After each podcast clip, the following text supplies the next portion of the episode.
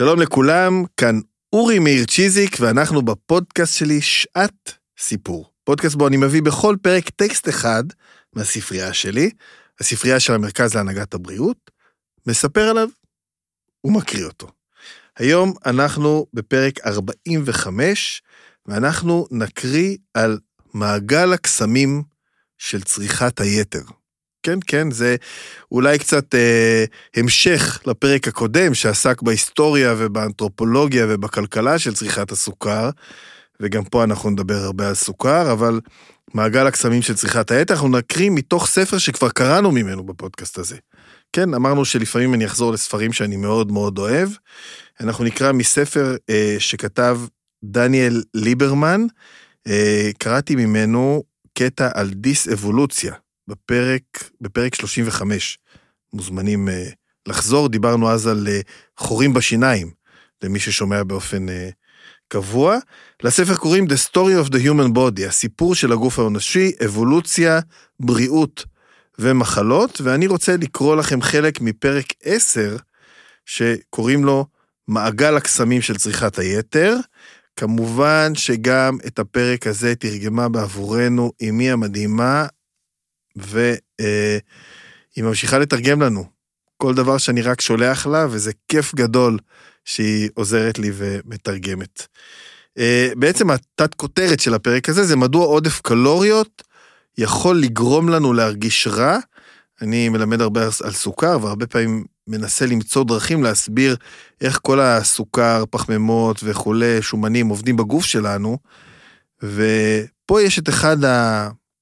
אני חושב, את אחד ההסברים הכי פשוטים שמצאתי לעניין הזה. כל פרק פה בספר מתחיל בציטוט, אז הציטוט שיש פה זה של ריצ'רד מונקטון מילס, אני חושב זה אומרים את זה, והציטוט שלו, שהוא מדהים, הם, הוא היציאות שלי הן תוצאה של יותר מדי כניסות. אוקיי? זה, זה משפט הפתיחה פה. אז אה, כן, באנגלית זה My exit is the result of too many entries. ונתחיל להקריא את הפרק.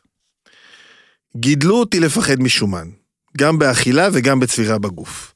בהנחה שהנחה מה שאתה אוכל, אמי האמינה כי חמאה, גבינה וכל מזון אחר שמכיל הרבה שומן, הם מיני רעל שיש להימנע מאכילתם עד כמה שאפשר. ביצים היו גלולות רעל ענקיות. היא לא צדקה לגמרי בזיהוי המזונות שמשמינים אותנו, אבל צדקה בחששותיה מפני השמנת יתר. השמנת יתר היא כיום הבעיה הרפואית החמורה ביותר מבין כל הרעות החולות שאנחנו מתמודדים איתן היום. היום, פשוטו כמשמעו. למרות שהשמנת יתר כשלעצמה אינה מחלה, היא נוצרת כתוצאה מיותר מדי גירויים שלא היו קיימים בעבר. אנרגיה, בסוגריים מזון. ומכאן, עודפי אנרגיה, כולל עודף שומן, בסוגריים בטני בעיקר, יכול לגרום למחלות שונות שהופכות יותר ויותר נפוצות בגלל הסביבה שיצרנו, ומפני שאיננו עוצרים ביעילות את גורמיהן. אני אעצור פה ואגיד שאותי פחות, אני, אני מסתייג משיח על השמנה. אני חושב שהבעיה שלנו היא לא השמנה, אני חושב שהעיסוק שלנו בהשמנה דווקא הוא לרעתנו. אנחנו יותר צריכים להתעסק בשאלה מה אנחנו אוכלים ואיך אנחנו אוכלים, וזה גם מה שיוסבר פה בהמשך. והוא חשוב מאשר השאלה אם הוא משמין אותנו, הוא לא משמין אותנו. ברור שהשמנת יתר, אוביסטי, זו בעיה. אבל אה, יש הרבה אנשים שהם אה, שמנים שהם בריאים, ויש הרבה אנשים שהם רזים, לפחות נראים לנו רזים שהם חולים. לכן הייתי מציע פחות להתייחס לשאלת המראה של אדם מבחינת השמנה או רזון, ויותר לשאלה מה הוא מכניס לפה שלו. אוקיי? אבל הוא, במחקר נהוג להתייחס הרבה להשמנה, ואני מכיר פה תרגום של טקסט שהוא לא שלי, אז היה חשוב לי להכניס את ההערה הזו. השמנת יתר היא בעיה כל כך נרחבת וגלויה על העין, ומהווה נושא כל, לכל כך הרבה דיונים, עד שהיא ממאיסה את עצמה על רבים שעייפו מלקרוא, לדבר ולחשוב עליה. כמה פעמים נוכל לשמוע ששני שליש מהמבוגרים בארצות הדומות לארצות הברית סובלים ממשקל עודף או השמנת יתר, ששליש מילדיהם שמנים מדי ושאחוז האנשים הסובלים מהשמנת יתר הוכפל מאז 1970. כמה פרסומות אנחנו יכולים לראות על בגדים במידות גדולות ודיאטות חדשות. האם יש דבר אחד שידוע לכולם על השמנת יתר? הוא שירידה במשקל קשה במיוחד ולעיתים בלתי אפשרית. ובכלל, מה רע בלהיות שמן? פסלי ונוס, הפסלים של נשים עם שדיים גדולים, ירכיים שופעות ובטן נפוחה, רומזים שהוכרנו והערצנו הרבה שומן גופי בתקופת האבן. הוקרנו והערצנו הרבה שומן גופי בתקופת האבן. תראו איזה יופי. אנחנו פעם הערצנו את השומן, רואים את זה, האמת, במחקרים היסטוריים ואנתרופולוגיים הרבה מאוד היום, בכל מיני מקומות.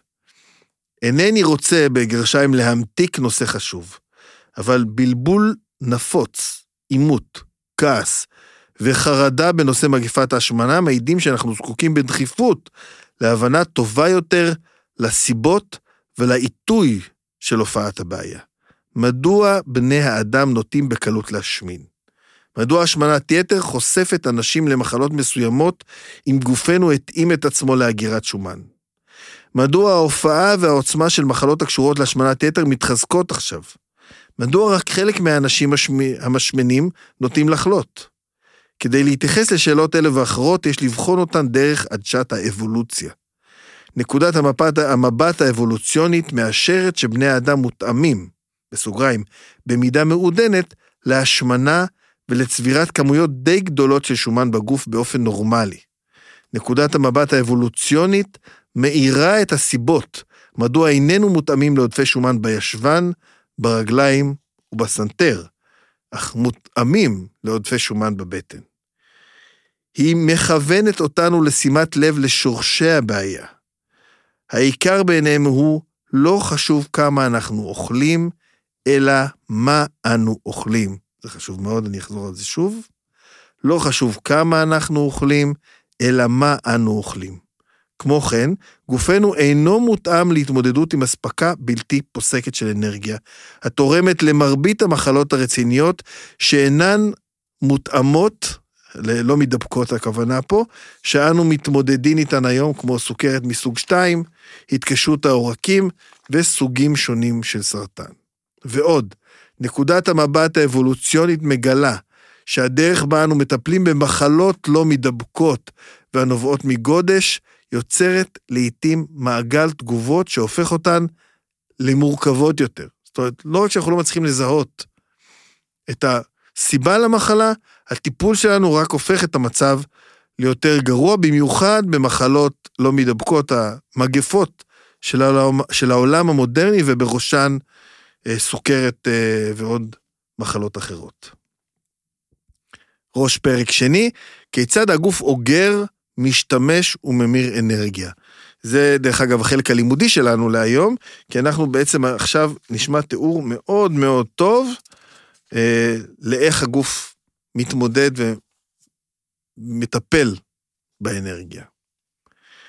השמנת יתר והמחלות הנלוות אליה, כגון סוגרת מסוג 2 ומחלות לב, הן מחלות לא מדבקות, הנגרמות על ידי מה שאנו אוכלים וכמות האנרגיה שאנחנו צורכים, לעומת הכמות בה אנו משתמשים. אתם מבינים? אם צרכנו יותר מדי אנרגיה, אנחנו משתמשים בפחות מדי, זה הבסיס למחלות. למרות שאנו יודעים ומבינים שיותר מדי גלידה מזיקה לנו, לא ברור מדוע יותר מדי אנרגיה שהיא חשובה וטובה לגוף שלנו, מזיקה. הצעד הראשון לקראת הבנת הבעיה הוא חקירת התהליכים בהם הגוף ממיר סוגים שונים של מזון לאנרגיה, וכיצד אנרגיה זו נשרפת או נשמרת בגוף. אשתדל כמיטב יכולתי להסביר תהליכים אלה בפשטות ככל האפשר. כל פעולה או עשייה שלנו, כמו גדילה, צעידה, עיכול, שינה או קריאה, צורכת אנרגיה. כמעט כל האנרגיה שבגופן, שגופנו צורך לפעילויות מאוחסן במולקולות זעירות המשייטות בגוף ונקראות ATP. מולקולות אלה הן מעין בטריות זעירות שמסתובבות בין תאי הגוף ומספקות אנרגיה על פי הצורך. הגוף בתורו מחבר ומטעין מחדש מולקולות ATP על ידי שריפת חומרים, בעיקר פחמימות ושומנים. אינך אוכל רק כדי למלא מחדש את מאגרי האנרגיה, אלא כדי ליצור עתודות של אנרגיה, כדי שעולם, לעולם לא יחסרו לך מולקולות ATP אפילו לרגע. ATP פועל, אם כך, בגופך כמו כסף שאתה משיג, משתמש ואוגר. כמו שחשבון הבנק שלך הוא פונקציה של ההפרש בין מה שאתה מרוויח לבין מה שאתה מוציא, כך גם מאזן האנרגיה שלך הוא הפרש בין מה שאתה מכניס למה שאתה צורך לאורך תקופה. בתקופות קצרות, בדרך כלל, אינך מאוזן. כשאתה אוכל או מעכל, אתה במאזן חיובי. ובשאר היום והלילה, אתה נוטה למאזן אנרגיה שלילי מעט. אבל לאורך תקופה ארוכה, ימים, שבועות, חודשים, מאזן האנרגיה במצב יציב, במידה ואינך עולה או יורד במשקל. בפשטות, עלייה או ירידה במשקל נגרמת על ידי תקופות ארוכות של מאזן אנרגיה חיובי או שלילי. מאחר ומאזן אנרגיה שלילי למשך שבועות או חודשים מזיק לבניית התאים בגוף, מרבית האורגניזמים, כולל האדם, מותאמים למנוע מצב זה. אנחנו לא רוצים שיהיה מאזן שלילי בגוף שלנו. אחת הדרכים למניעת מאזן אנרגיה שלילי היא על ידי ניהול מסודר של כמויות האנרגיה שאנו מוציאים. גופנו משתמש באנרגיה לצרכים שונים, בדיוק כפי שאנו משתמשים בכספנו לרכישת מזון, תשלום שכר דירה, בידור וכדומה. מרכיב גדול בתקציבו של הגוף, המטאבוליזם, חילוף החומרים של המנוחה, דואג לצרכים החיוניים כמו הזנת המוח, מחזור הדם, נשימה, תיקון רקמות פגועות ותחזוקת מערכת החיסון. מטאבוליזם מנוחה של בוגר אופייני דורש בין 1,300 ל-1,600 קלוריות ביום. אך כמות זו משתנה על פי גודל הגוף, גוף יותר גדול דורש יותר אנרגיה. מה שנשאר במאזן האנרגיה שלך ישמש לפעילות גופנית בעיקר, אך גם לעיכול ושמירה על חום הגוף. אם תנוח במיטה כל היום, תוכל לשמור על איזון אנרגטי על ידי אכילה של מעט מאוד מעבר לצורכי המטאבוליזם, המטאבוליזם המנוחה. אם לעומת זאת, תחליט לרוץ ריצת מרתון, תזדקק לתוספת של 2,000 עד 3,000 קלוריות. דרך נוספת בה אנו משתמשים לוויסות מאזן האנרגיה היא אכילה, שכוללת אנרגיה בצורת קשרים כימיים. אמנם, אני חש תענוג רב בזמן אכילת ארוחה טובה, אך באותו זמן, מערכת העיכול שלי מטפלת במזון בעיקר כדלק, ומפרקת אותו למרכיביו הבסיסיים. חלבונים, פחמימות ושומנים. חלבונים הם שרשראות מפותלות של חומצות אמיניות. שומנים מורכבים משלוש מולקולות ארוכות שנקראות חומצות שומן ומחוברות על ידי מולקולה יחידה חסרת צבע וריח שידועה בשם גליקול. מכאן המושג המתאר שומנים בכימיה, טריגליצרידים, שלוש חומצות שומן שמחוברות על ידי גליקול. החלבונים משמשים בעיקר לבנייה ותחזוקה של הרקמות, ומתפרקים כדלק לעתים רחוקות יחסית. לעומת זאת, הפחמימות והשומנים מאוחסנים ומשמשים לאנרגיה, אך בדרכים שונות. השוני העיקרי שעלינו לזכור הוא שהפחמימות נשרפות במהירות ובקלות רבה יותר מהשומנים, והם פחות משמרים אנרגיה.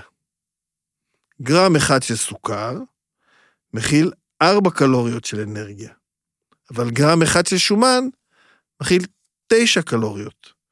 בדיוק כפי שתשמור יותר כסף בשטרות בעלי ערך גבוה, גופך בתבונתו שומר את מרבית האנרגיה העודפת שלו כשומן, ומעט מאוד כפחמימה, שהוא שומר כמולקולה גדולה וספוגה בנוזלים בשם גליקוגן. צמחים שומרים על עודפי הפחמימות בצורה דחוסה יותר, כעמילן. התכונות השונות של שומנים ופחמימות באים לידי ביטוי בדרך שבה הגוף משתמש ומאחסן אותם כדלק. תארו לעצמכם שזה עתה אכלתם ברוסה גדולה של עוגת שוקולד. שמרכיבי העיקריים היו קמח, חמאה, ביצים וסוכר.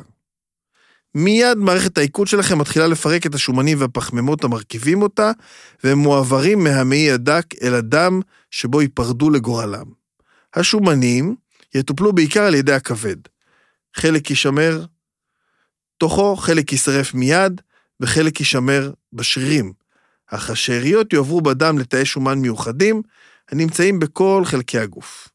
לאדם ממוצע יש עשרות מיליארדים של תאי שומן, תאים כאלה, שכל אחד מהם מכיל טיפה אחת של שומן. ככל שמתווסף שומן לתא, הוא מתנפח כבלון. תאי השומן מתחלקים כשהם מתנפחים מדי בזמן הגדילה, אך מרביתנו משמרים מספר קבוע של תאי שומן בבגרותנו. רבים מתאים אלה נמצאים מתחת לאור, ולכן הם נקראים שומן תת-עורי.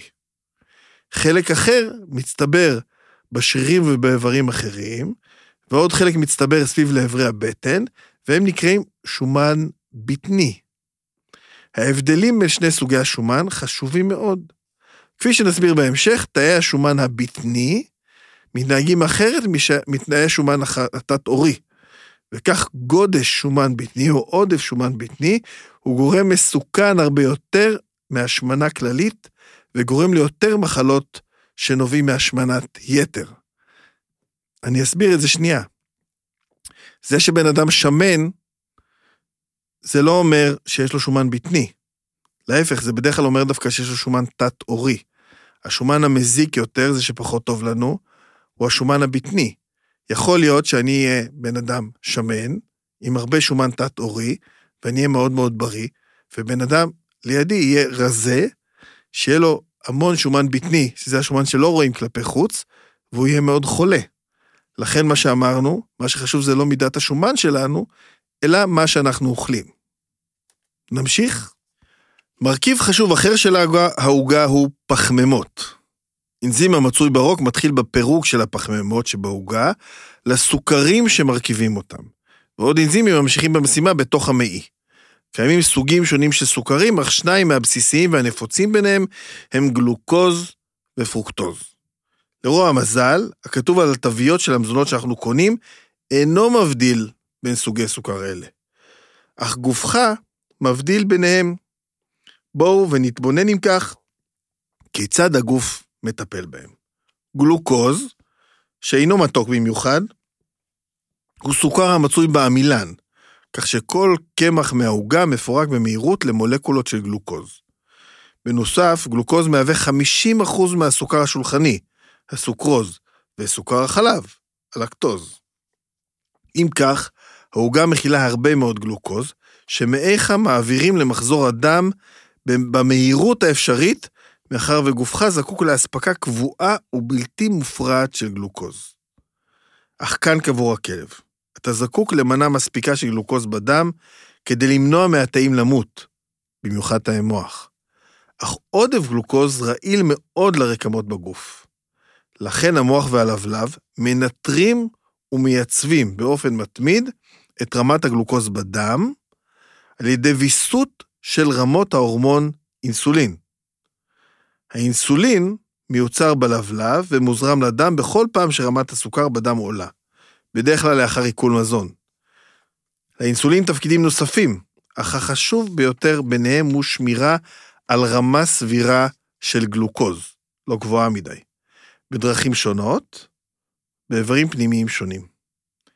אחד המקומות העיקריים שבהם פועל האינסולין הוא הכבד, שאליו מגיעים כ-20% מהגלוקוז שבעוגה.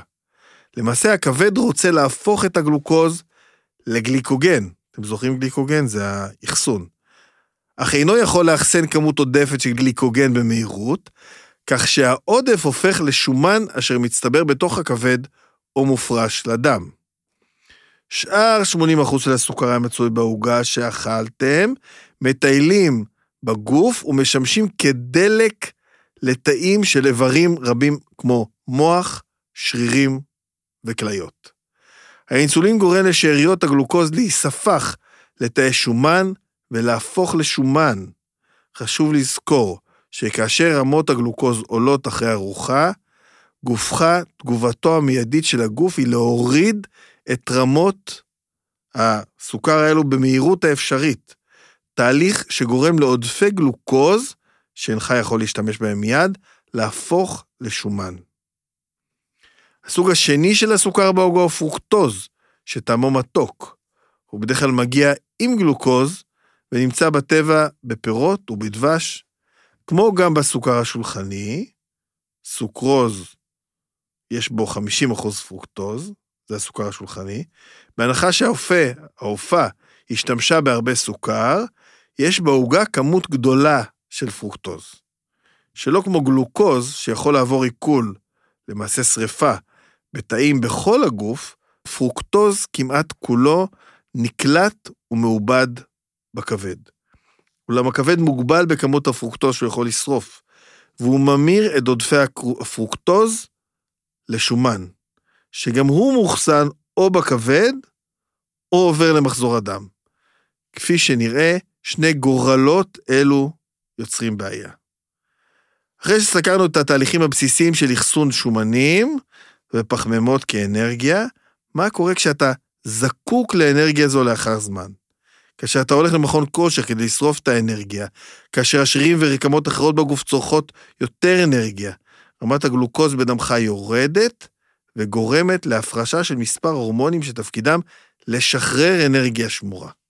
אחד ההורמונים הללו, גלוקגון, מיוצר בלבלב, אך השפעתו הפוכה מזו של האינסולין על הכבד, והוא הופך גם גליקוגן וגם שומנים לסוכר. הורמון חשוב אחר, קורטיזול, מיוצר בבלוטת יותרת הכליה, שיושבת על הכליות. הקורטיזול משפיע בדרכים רבות, ביניהם חסימת פעולת האינסולין וגירוי תאי השריר לשרוף גליקוגן. הוא גם גורם לשומן ולתאי שריר לשחרר טריגליצרידים לזרם הדם. אם תקצוב, תקפוץ עכשיו ותרוץ כמה קילומטרים, רמת הגלוקגון והקורטיזול ימריאו כך שגופך ישחרר אנרגיה שמורה רבה. נתבונן בתמונה הכללית. היא מראה שגופך משמש כבנק לדלק. צובר אנרגיה אחרי האוכל ומשתמש בה בשעת הצורך. המרה זו, שמופעלת על ידי הורמונים, מתבצעת בזרם בלתי נגמר של שומנים ופחמימות אל הכבד, וממנו תאי שומן, שרירים ואיברים אחרים. בני אדם, כמו בעלי חיים אחרים, מותאמים ומתורגלים להישאר פעילים גם במשך תקופות ארוכות של מאזן אנרגטי שלילי. אדם יכול לצוד וללקט על קיבה ריקה, אבל זכרו שגופכם מאחסן רק אספקה קטנה של גליקוגן, שאתה שורף מלכתחילה כשאתה זקוק לאנרגיה מהירה וזמינה. לכן, הגוף אוגר את מרבית האנרגיה העודפת כשומן, שנשרף לאט כדי להותיר הרבה אנרגיה זמינה. כתוצאה מכך, כשאין די מזון כדי לשמור על משקלך, ולשמר לשמר גם כך את מאזן האנרגיה, אתה יכול לשרוד במשך שבועות או חודשים אם תשרוף לאט את עודפי השומן שלך ותצמצם את היקף פעילותך. למעשה, כשרמות הגליקוגן בכבד נמוכות מדי, גופך מתחיל באופן אוטומטי לשרוף בעיקר שומן, ואם יש צורך אפילו חלבונים, כדי להמשיך ולהזין את מוכחה שאין לו אנרגיה שמורה משלו. עד לתקופה האחרונה, מרבית בני האדם סבלו ממאזן אנרגיה שלילי במשך תקופות ארוכות. רעב היה תופעה רגילה. למרות שאחד מכל שמונה אנשים כיום סובל ממחסור במזון, למיליארדים אחרים אין אף פעם מחסור. תופעה אבולוציונית בלתי רגילה. תופעה מביכה זו של עושר יכולה להוות בעיה, כי אתה צורך יותר קלוריות משאתה מכלה לאורך תקופות ארוכות, וכך גורם לגופך לצבור שומן עודף. אך זה הרבה יותר מסובך. מרבית המזון, כולל פרוסת העוגה שלך, מעובד בקפידה והוא עתיר בכמויות של סוכר ושומן ללא סיבים.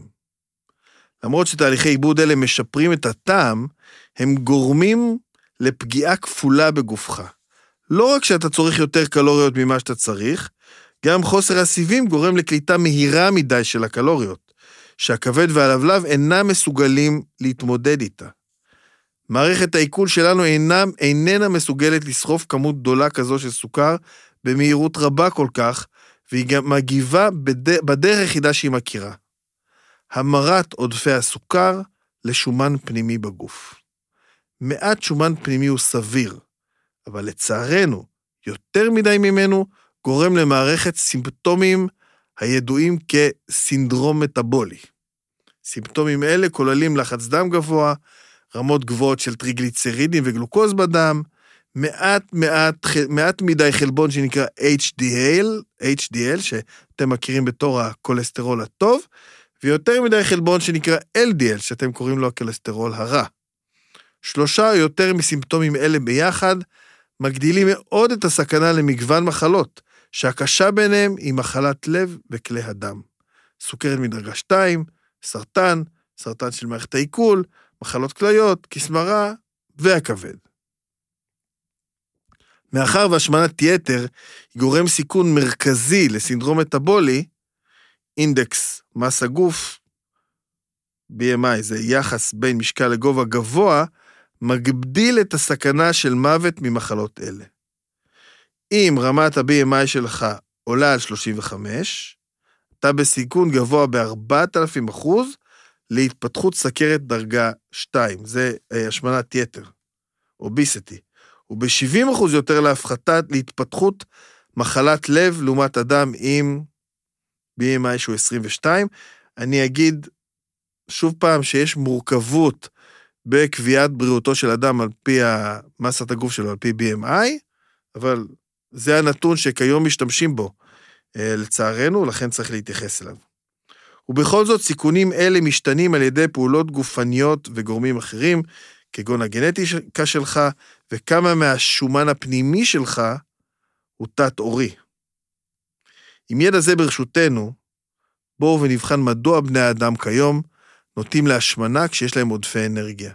מדוע ההרזייה היא כה קשה, ומדוע דיאטות שונות משפיעות בצורה שונה על היכולת לעלות במשקל או לרדת. אני סומך על ההיגיון הבריא שלכם, ואחרי שיש לכם את הנתונים האלו על השומן ועל הסוכר ועל איך הוא מתעכל בגוף שלנו, ואיך כשאנחנו סופגים מהר מדי סוכר מעובד, הוא הופך לשומן הבטני, השומן הפחות טוב, בגלל המהירות וכולי, כדי שתעשו כבר. תסיקו את המסקנות האלו בעצמכם, למרות שמי שרוצה יכול לגשת לספר, The Story of the Human Body של דניאל ליברמן, ולקרוא את ההמשך. זהו, סיימנו. אני מזמין, מזמין אתכם לעקוב אחרי הפודקאסט, וגם לעקוב אחריי ואחרי המרכז להנהגת הבריאות, גם ברשתות החברתיות וגם באתרים שלנו. אני אורי מאיר צ'יזיק, ואנחנו ניפגש בפרק הבא.